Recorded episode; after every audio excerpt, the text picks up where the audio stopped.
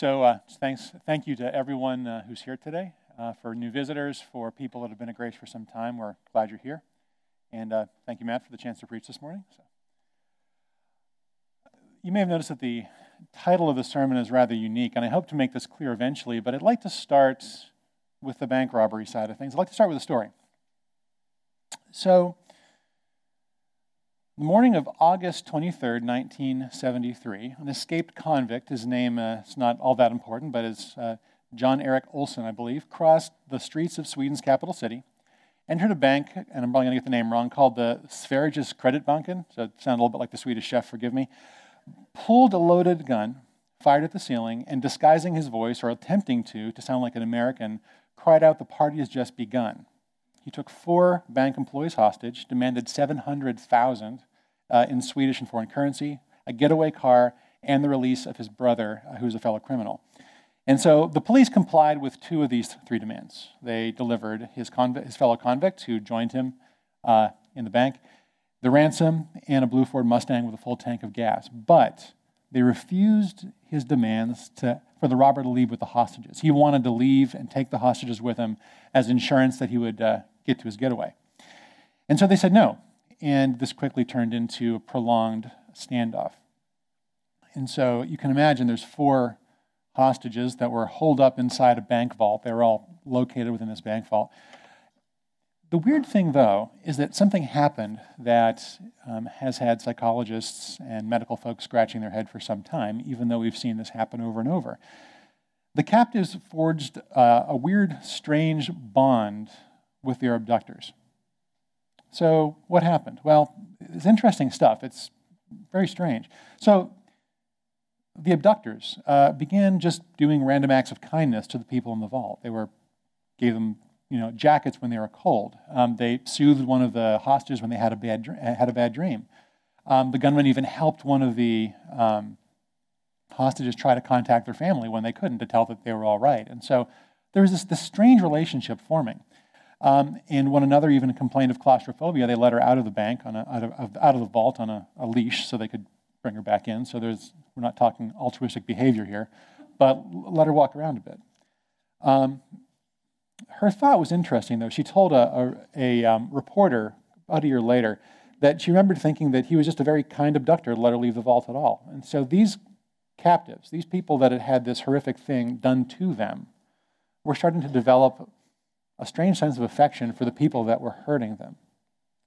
Um, by the second day, the hostages were actually on a first name basis with the captors, and actually they began, and this is in their own report, to start being more afraid of the police than of their abductors. The abductors were a known quantity. They knew them by their first names, they had a sense of what they were going to do, they were giving them coats, they let them go on short breaks.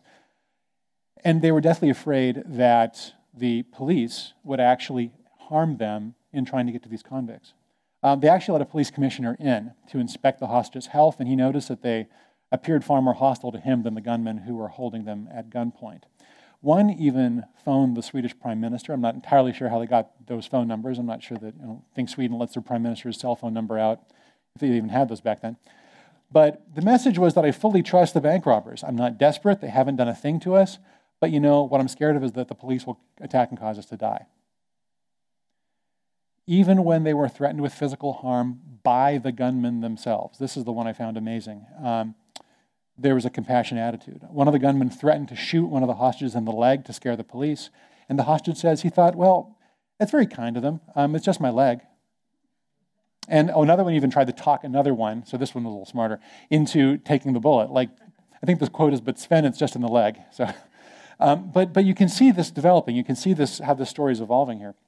So finally, several days later, August 28th, 130 hours uh, in captivity, the police broke in, just pumped tear gas into the bank vault system, kind of took everyone out, went in, freed the hostages. So when the police called for the hostages to come out, they refused. They said, No, you're going to gun down the bank robbers if we leave first. So they actually made the bank robbers come out first so that it was clear that the hostages were behind them, so that if anybody started shooting, um, the hostages would be in, in the line of fire too. They were protecting their abductors. Um, even as they got out, some of the female, uh, a couple of female uh, captives were talking, saying, "Don't hurt them. Don't don't hurt these people that have again imprisoned us at gunpoint for for a couple of days. And when all this was said and done, when everybody left, the captives were incredibly confused because they recognized that this is not normal behavior. They recognized that this was strange. Um, one of them was in a psychiatrist, and they said, Is there something wrong with me? Why don't I hate these people that have captured me? And you may sort of, many of you may see where the story is going. You may have heard the term Stockholm Syndrome. This is, this bank was in Stockholm. This is the first time it's ever been described. But it's this idea that in a small but real number of situations, people that are in situations like this, in situations where they are captive, hostage, develop these strange, counterintuitive feelings of affection to their captors to the point where they really want their well being, where they actually trust them more than the people trying to break them out, so to speak, and have to deal with this for years on end. Now, you might be asking what this has to do with the book of Ephesians, and that's the connection that I'm going to hope to make over the next period of time. So, why don't we uh, leave the bank robbery aside for a second, open our Bibles if you'd like to stand. It's in page uh, 978 of the Bibles uh, that we have at the back of the, the book. And if uh, you're going for the, uh, your own, it's Ephesians 5. We're going to read verses 15 through 21.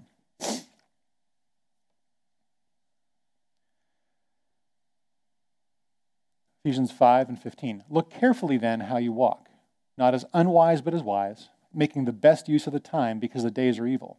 Therefore, do not be foolish, but understand what the will of the Lord is. And do not get drunk with wine, for that is debauchery, but be filled with the Spirit, addressing one another in psalms and hymns and spiritual songs, singing and making melody to the Lord with your heart, giving thanks always and for everything to God the Father in the name of our Lord Jesus Christ, submitting to one another out of reverence for Christ. Be seated. This is the word of the Lord. Father, I, I ask that you bless the reading of your word, and I ask, Lord, that you would fill our hearts with your presence this morning as we consider what you have to say for us from the book of Ephesians. Be with us and open our minds and hearts to hear from you. In your name we pray. Amen. So I don't expect that actually reading the passage has actually cleared this question much up, but I'm hoping to, we'll get there. We'll get there. So this is a pretty familiar passage from Ephesians. It's one I heard often as a child, and I guess I always thought that this passage was about general moral advice. It certainly sounds like it. It sounds like a list of things that we should be doing to live a nice, solid Christian life, right? Live carefully, be thoughtful. That's good. Don't drink or don't drink too much, however you want to look at that, um, but uh, sing lots. You know, got psalms, got hymns, got spiritual psalms, multiple kinds of singing. Um, I've seen many try to get a lot out of this passage where they compare the different kinds. We're not going to go there today. And then finally, be thankful and be submissive. It sounds like good, solid, generic moral advice. And it is. I don't want to minimize that. If you just look at what it says right here, right now, and at that advice, and start doing those things, your life will be better and the lives around you will be better. But there's more here. And that's what I want to get at. One thing I've also noticed, and this is kind of drawing back into my history with some of these passages, is that when we think about our salvation, and this is, I think, a point that Matt has brought out very clearly and very beautifully over the past months in this book, we tend to think of our salvation as only, and the, the key word is to underline, underline only in your mind here, only about forgiveness. Now, salvation is about forgiveness. I don't want to minimize that in any sense. That's really where it all starts. But the cross and resurrection did far more for us than just get us forgiveness for our sins on that individual level. It's really only part of the puzzle. Um, I don't think it really is a secret that our culture is probably one of the most individualistic cultures that's ever really lived. We you know, a lot of things you see out in the advertisements are about yourself, about making, advancing yourself. What's in it for me? Um, it's all about self benefit. And oftentimes, I think we look at our salvation in a very individualistic light. It's me, it's my personal sinful acts, and it's God. And again, if you just start with that, there's nothing wrong with that. That's true. I don't want to diminish that, I want to deepen it. So, just to be clear, that's not untrue, but it is incomplete and it's scripturally and biblically incomplete. And I want to go a little bit further than this because that's where the bank robbers come in. So, the thing that I've realized more and more as I've studied the scriptures is that it's not this episodic book that just has nice moral lessons for us, but it really is a narrative. It's a story. And it's probably one of the most complicated stories that's really ever been told. Um, it starts, uh, you know, with, with a good God making a world and making a race that's meant to be priests, that's meant to be servants, that's meant to bear his image to the world and to represent that world back to him. And then it kind of goes on from there. And one of the key aspects of this story is this theme that humanity, the old humanity. You, you, see this in the New Testament. It talks about being in Adam. This idea that there's an old humanity, the humanity that uh, was made in the garden, the humanity that, that fell in chapter 3 of Genesis, the humanity that, um, that, that uh, had the first murder in the person of Cain, and, and it goes on from there, are in a state of, bond, of bondage and slavery, are in a hostage situation. Well, what are they hostage to? You know, the Bible answers this pretty clearly. We're, we are hostages, we were hostages, that's, being, that's the key aspect, to evil powers, to supernatural beings that do not have our best interest in mind, to gunmen in the bank of the universe, so to speak, that have us stuck in the vault. Um, there's a couple different ways that the New Testament talks about this, and the Old Testament for one. Um, one of the powers that we're under slavery to is sin. You know, we often think of sin as something that we do, actions and deeds, and that's true. But it's also talked about just as clearly, if you look in Romans 6, I'm not going to turn there, but Romans 6, 6 through 10, as a power, as some alien external force that enslaves us, as something that has wrapped chains around us, and that every deed we do in its service wraps the chains on a little tighter, puts another lock on board. But that sin isn't just an action, it's a thing. It's a thing that's oppressing us, it's a thing that's imprisoning us. It talks about death the same way. Um, death is something that happens to us, It's also something that has power over us. It talks about us being under the power of sin and death. Um, interestingly enough, I think that when we talk about being under the power of death, we think about our own dying, our own mortality, and how that derives from our fallenness. But I think it's really significant that the second, chat, the second major story of human fallenness in Genesis is Cain killing his own brother. Death hasn't just bound us to dying ourselves, it's bound us to anger and to hatred and to things that make us kill other people. Uh, that's all through the Bible. Uh, Romans 10 and 6, 6 through 10, if you, if you, just look there on your own at some point, you can see how it talks about um, the, the sin and death as powers in this way. Mostly actually because Romans 6, uh, 6 through 10 is talking about our freedom from those powers because of the resurrection. But it says very clearly about Christ bringing us out of that dominion. And the whole kind of shady background of all this is that there, is that there are these fallen creatures, these fallen spiritual beings that throughout the Old Testament have gotten us deeper and deeper and deeper into this, into this pit, so to speak. Um, we, can, we see how we, again, back in Genesis 3, sort of turned our back on God's call to bear his image to the world. We see how we became murderers as a race. We see how um, we then uh, began to do a whole bunch of stuff that really required the flood. And then finally, the Tower of Babel, where we get split up, where God's like, listen, we gotta, we gotta do something here, and the human race gets split up the, ma- the majority of it being left under control of these creatures because God had another plan. These are the, these are the creatures that uh, Ephesians actually talks about, and we'll get there. This is all in Ephesians, um, but I'm trying to give you the whole, the whole picture. But really, the thing that we have to think about is that we are in a worldwide, humanity wide hostage situation. We're born into this. Now, I think a helpful way to think about this, and this is the connection I'd like to make to Ephesians here, is where the Old Testament talks about another action of bondage, another time when God's people have been trapped, imprisoned, and then what God gave to them to be free afterwards. And so, again, we have the Exodus story. We have Israel. Here, the slavers are Egypt, 400 years. This is a picture of this greater bondage. I mean, everything, it's amazing. Everything in the Old Testament, even a lot of things in the New Testament, are both what they are and pictures of something bigger. You know, the story has many, many levels to it. And after years of crying out in slavery, the Lord hears their cries. I think we all know the story um, pretty well. Um, but he raises up a deliverer. It's interesting how the deliverer frees him as well. He frees him through plagues, 10 plagues. And who were the plagues against? Was it Pharaoh primarily? Sort of. Or was it against something maybe even that Pharaoh himself was a slave to? Each of the plagues goes after an Egyptian god. Each of the plagues is neutralizing the power or showing that the power of one of the, the gods of Egypt, these, these things that Egypt was serving, was nothing as compared to the God of Israel, the God of Abraham, Isaac, and Jacob. And so there's a sense of being freed, and then you get this great story where they get to leave. The ocean opens up, they go through, the slavers, you know, get drowned, and they, and they start heading to the promised land. And then what do they do? They complain. Where does that happen? Numbers 11. They began complaining. They wanted meat, they wanted melons, they wanted leeks, cucumbers of Egypt. Um, Exodus 11. They're out in the desert. Surely they remember that God brought them through the water not too long ago. And yet they complained of Moses, Why did you take us from Egypt to die of thirst? It's pretty clear, to me at least, that the Israelites had a version of the same thing that happened in Sweden, at least to some extent. These, these people were saying we were better off enslaved. We were better off in Egypt. We were better off under the slave masters that we were crying out for deliverance from not too long ago. Um, you know, we want a watermelon. We're, not, we're, we're tired of this manna. I mean, that's more or less what it says, and an onion. They want onions, they want watermelons. We want to go back to slavery because they have onions and watermelons. And so God does something that I think we often wonder about. Makes him wander for 40 years in the wilderness. But I think the reason behind that is actually pretty thoughtful if you think about God's wisdom here. He realized that the generation that had left Egypt was going to have trouble with this. And so he waited till a new generation rose up. 40 years in the Bible is a generation. He was waiting for their kids. Hopefully, their kids will be ready for freedom.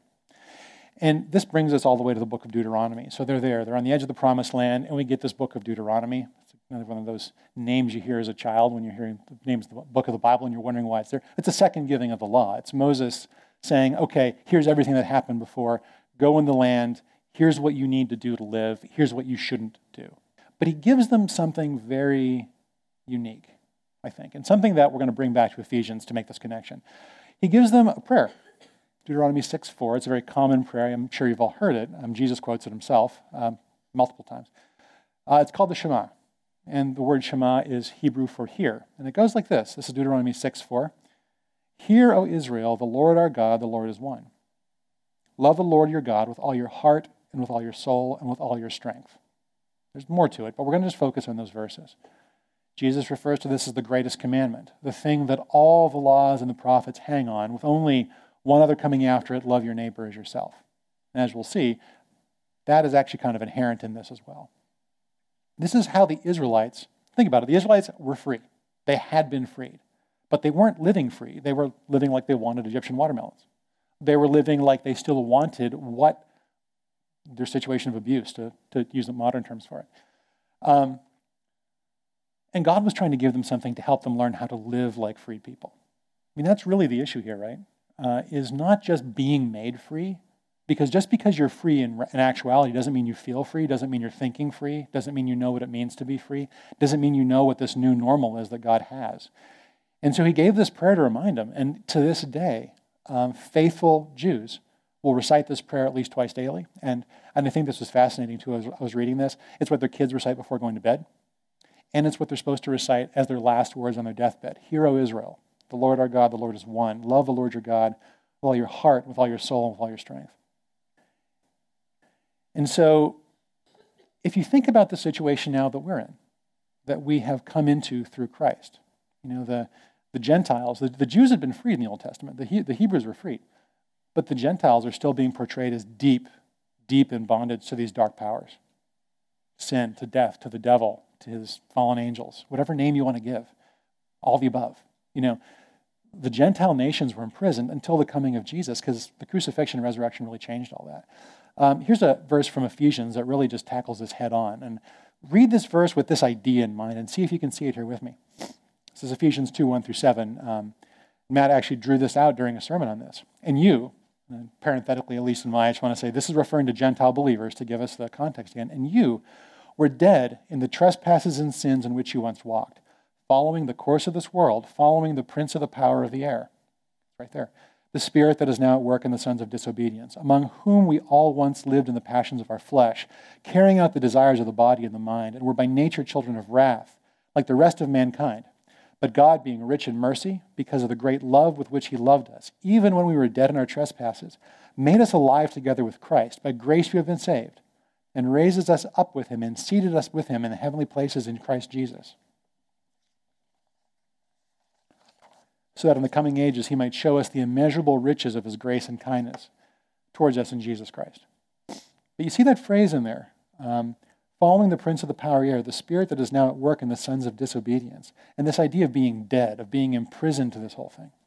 Um, and if you want to look up some other verses where this whole idea shows up, it isn't just here. I'll throw a few out. There's uh, Jesus in John 12, 27 through 33, talks about, you know, now is the time when he's going against this darkness and when he's lifted up to the cross, all nations, all men will be drawn to him. Uh, Galatians 4 1 through 7, there's a phrase there talks about the elemental principles, and sometimes we think those are ideas, and sometimes people it gets translated differently. But in Greek, the real idea is that those are evil powers. It's, it's still that idea of being imprisoned. Um, Colossians 1 uh, 9 through 11 talks about it. You can see it all through. It's just, it saturates the New Testament idea. This idea that at the crucifixion, Jesus was performing something in the order of a cosmic jailbreak, freeing us from these prisoners, from these, these uh, that, had, that had imprisoned us.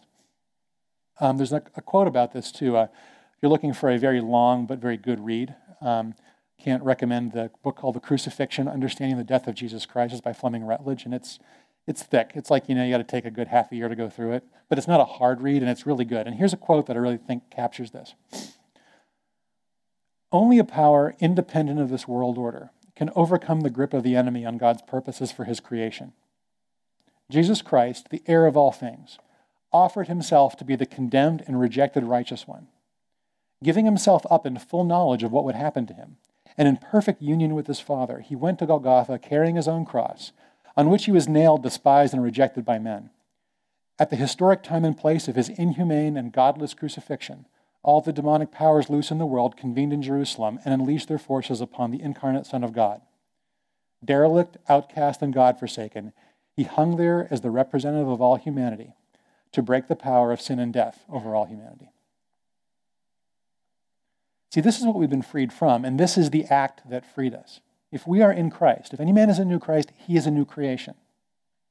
If we, if we have committed ourselves in trust to this one who broke the powers of sin and death, we are free. But here's where Ephesians 5 comes in. It doesn't mean like that we know how to live free. We have been in bondage all our lives. We don't know what normal looks like anymore. So how do we live free? So let's go back. Let's go back to Ephesians 5. Let's go back to the passage and talk about the particular things this verse, these verses ask of us. And let's go and let's look at these in the light of that prayer, that prayer from Deuteronomy. Um, Paul knew Deuteronomy quite well. And so it doesn't surprise me that this seems to map to these verses pretty well. And I was surprised. I thought about this connection and I'm like, nah, that can't really work. And then I thought about it and then I started looking verse by verse. I'm like, well, it actually does seem to. And so what I'd like to do is look at these verses in the light of that call to love the Lord our God with all our heart and all our soul and all our minds. But first, I think it's important to talk about what these words mean a little bit heart, soul, and mind. Some of this uh, info I'm getting just again to, as a good professor, I like to let my sources out. The, the Bible Project video on the Shema is quite good, and it goes into a lot of these in some detail. So, in the Old Testament, the word for heart uh, is lev, it's a Hebrew word. And whenever we think of our heart, we tend to think of our emotions only. That actually isn't what the word means. That's part of it. But really, the heart is everything inside you. You know, somebody's lev was not just what they felt, but what they thought, their intellect, their will, what they did, what they wanted to do. So it really kind of combines our idea of heart, our emotions, with our idea of mind. It's mind and heart, it's the whole thing. Well, look at verses 15 through 17. I'll just read those verses again. Look carefully then how you walk, not as unwise, but as wise. We have the intellect making the best use of the time because the days are evil. We have prudent judgment. Therefore, do not be foolish, but understand what the will of God is. Again, we have wisdom. You know, in these verses, we're being called to approach our new freedom in Christ with wisdom and not folly. I mean, it really kind of calls on the whole book of Proverbs to some extent there, which we can't do a whole sermon on right now. Um, but we're asked to really to prudently make the most of every opportunity that our situation in the world affords for God. We're asked to think carefully. We're asked to use our minds. We're asked to know God, to understand His will, so that we don't approach life in a reckless or a foolish fashion. We're, we're asked to use our love. We're asked to use our heart to live for God and to use that to define what this new normal is for us, because God has already told us what to do. Next word is with all our soul. That's a really interesting word, and um, there's, a, there's a lot of work that's gone into this one, but the Hebrew word for soul is nefesh, which many of you may, have, may or may not know. But I think whenever most of us think of the word soul, we have our very, again, our, our, kind of modern English idea of the word soul, and we think about the immaterial part of mankind. That's actually more the heart in the Hebrew way of looking at things. The Hebrew word for soul really isn't talking about that in the same way that, that we talk about it. It actually is just talking about your life in general. It's talking about sort of the that which animates you and keeps, keeps you moving. It's, it's physical, it's spiritual, it's, it's a whole nine yards. It's the idea of you as a living, moving, breathing organism. And breathing is key because there's a lot of passages in the Old Testament where that same word gets translated as neck. I'll just tell you two of them. Um, you know, one is Psalm 65 Save me, O God. Um, the waters have come up to my neck. That's nefesh. The word neck there is nefesh, same word. Um, the next one is in Psalm 105 through 18. It's talking about Joseph, and it talks about how he has an iron collar around, around his neck in that verse, if you look at in there. And the word, I looked this up to make sure, is, is nefesh. I'm like, huh. So what does that mean? Why is that? That kind of puzzled me a bit. And then I started to think, I mean, I'm a, I'm a physician, so I know what tends to go into and out of the neck. What do we do with our neck? Well, we breathe. We breathe in air. It goes into our lungs. Oxygen fuels the cells, you know, keeps the fires going, makes the burns the fuel. We put food. We put food in. We put things in our body that keep us alive. What comes out of our throats? What comes out of our neck? Speech. We're speaking. We're showing people what's in our hearts. We're showing people what's in our lives. We're revealing something about our inner nature through that. Of course, it makes perfect sense that a word that means life would think about breathing and eating and speaking. That's what living people do. Well, let's look at what these verses talk about the first thing it talks about in, in the next faith, let's, let's, uh, let's go to the, the verses again.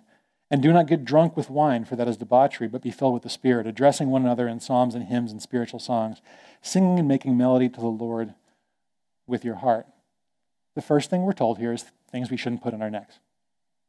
You know, um, we're told not to be drunk with wine.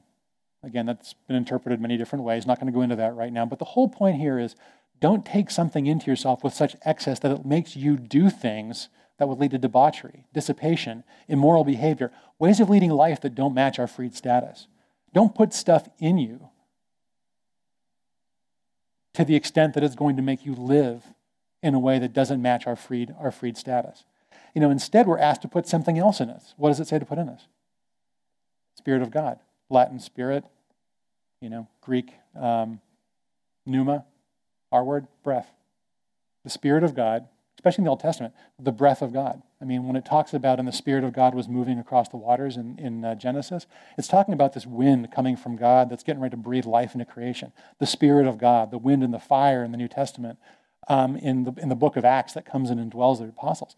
God's saying, don't take in stuff that's going to make you do things you'll regret and, and, and will re enslave you to your old life. Breathe in me. Breathe in me. And then what comes out of us when we breathe in God? Song, praise, honor, worship, glory. Things we, we, we speak of God, our lives begin to radiate his very character. You know, as freed members of the, the new humanity, Christ is he's asking us to fill our lives with the life of God. And when that life is taken back in us, what does it do to our life? It makes our life like His. It makes us breathe out God. We breathe in God, we breathe out God. And who do we breathe out God to? Each other, the world around us. That can't help but transform people. That, it's the life of God, it's, it's, it's the Spirit of God that created life from nothing in Genesis. It's the Spirit of God that speaks about us even having raised Jesus from the dead. Same Spirit. Finally, the last word with all our strength.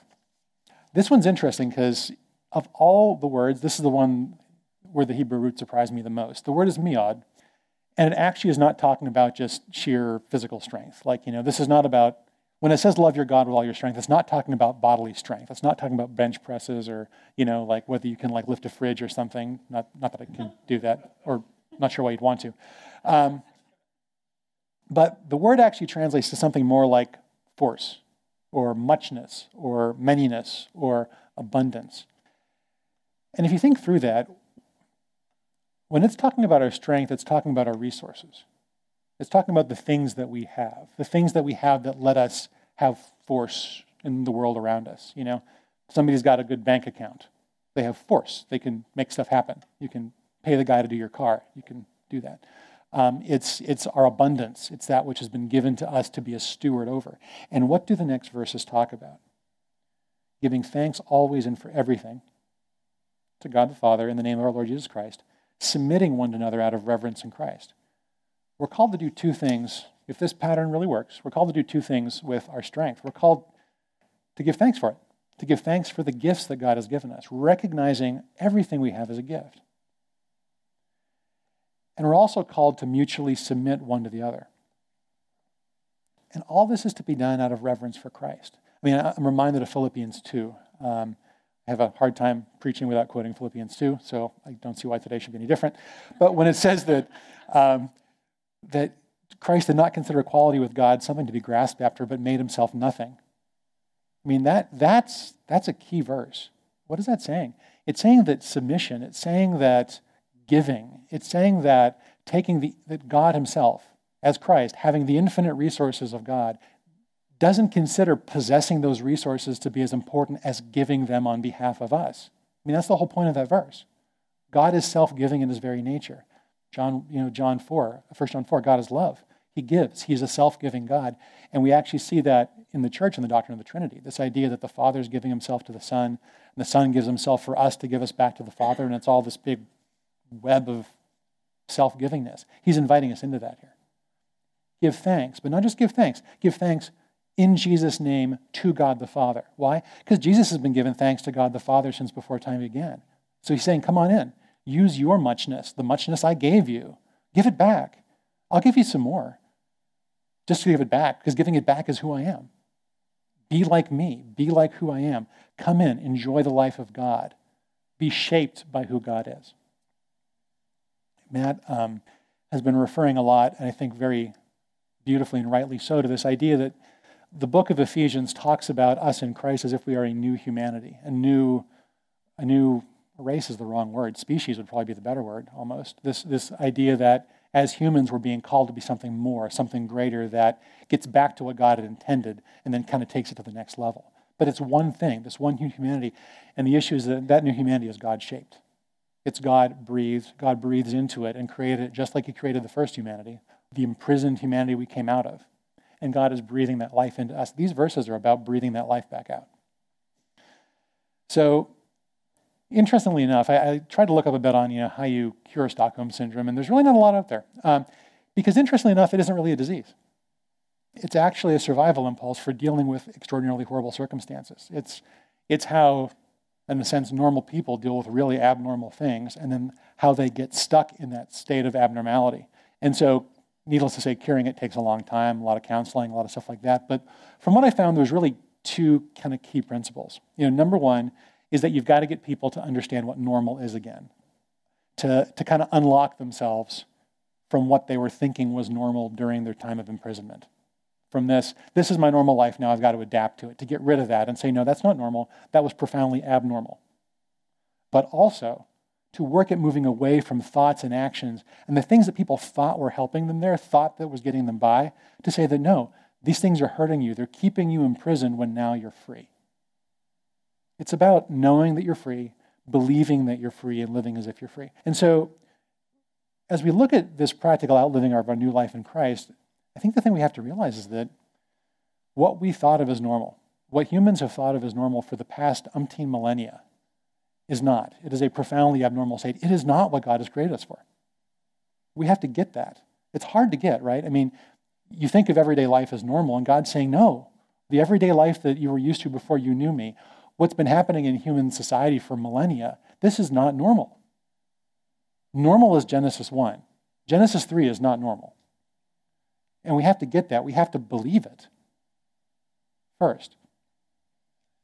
Paul in Ephesians 4 talks about this too. He says, No longer to walk as the Gentiles do in the futility of their minds, but to put off our old selves, which belong to the former manner of life, and be renewed, renewed in the spirit of our minds, putting our new selves on, created after the likeness of God in true righteousness. And then we have to practice. These things are not learned overnight, these are habits. Anybody ever try to break a bad habit? Anybody ever succeed? Yep, I've succeeded in breaking a few. I've also succeeded in acquiring some. I mean, bad habits are hard to deal with. You know, they're, they're patterns. They're patterns in our mind. They're patterns in our, our, our spirits, really. They're patterns in what we do. Patterns are hard to break. Humans like patterns. It's how our brains work. Um, the only way to get rid of a bad pattern is to put a better one in place. You can't just stop doing something. Jesus said that too. You know, when you cast all these demons out of a house and you sweep it up and make it look all nice, guess what? If you don't put something stronger in the house, they're going to come back and they'll bring their friends because now the house is clean. It just it doesn't work. You've got to replace it with something better. And so we have to work with the Spirit to reshape our thoughts and actions to match our new freedom. You know, Philippians 2, to go back to Philippians 2, um, says this also. It says, work out our own salvation with fear and trembling. But then it says something profound, I think. It says that he works in us to will and to work for his good pleasure. So there's this idea, again, of filling ourselves with the Spirit, that we start to do work. We work on changing these things. But we breathe in the Holy Spirit and trust and believe that as we start that breathing in process, he'll come out. He'll do his job. He'll do what he said he'll, he'll fulfill his promises to us. So, you know, it's a real challenge, I think, to love God with all our heart, soul, and strength, especially given the hold that evil had on us, the habits that that's left with us. And so I don't think we should really be surprised this is difficult. That's okay. It's okay that this is hard. The Christian life is not easy. You know, being free, living free is not an easy thing. It doesn't have to feel easy. But we have to remember, though, that we're called to not give in. And we're called to, again, breathe in God's Spirit, to remember that the one that's within us is greater than he, than he that is within the world. Father, thank you for this chance to share your word. Lord, I pray that you would give each of us here wisdom and insight, that you would help us to breathe in you, that you would help us to breathe out prayer and song and praise, that would help us to be submissive one to the other, to be thankful. And that, Lord, you would help us to love you with all of our heart, mind, and soul as we embrace the new freedom we have in Christ. In your name we pray. Amen.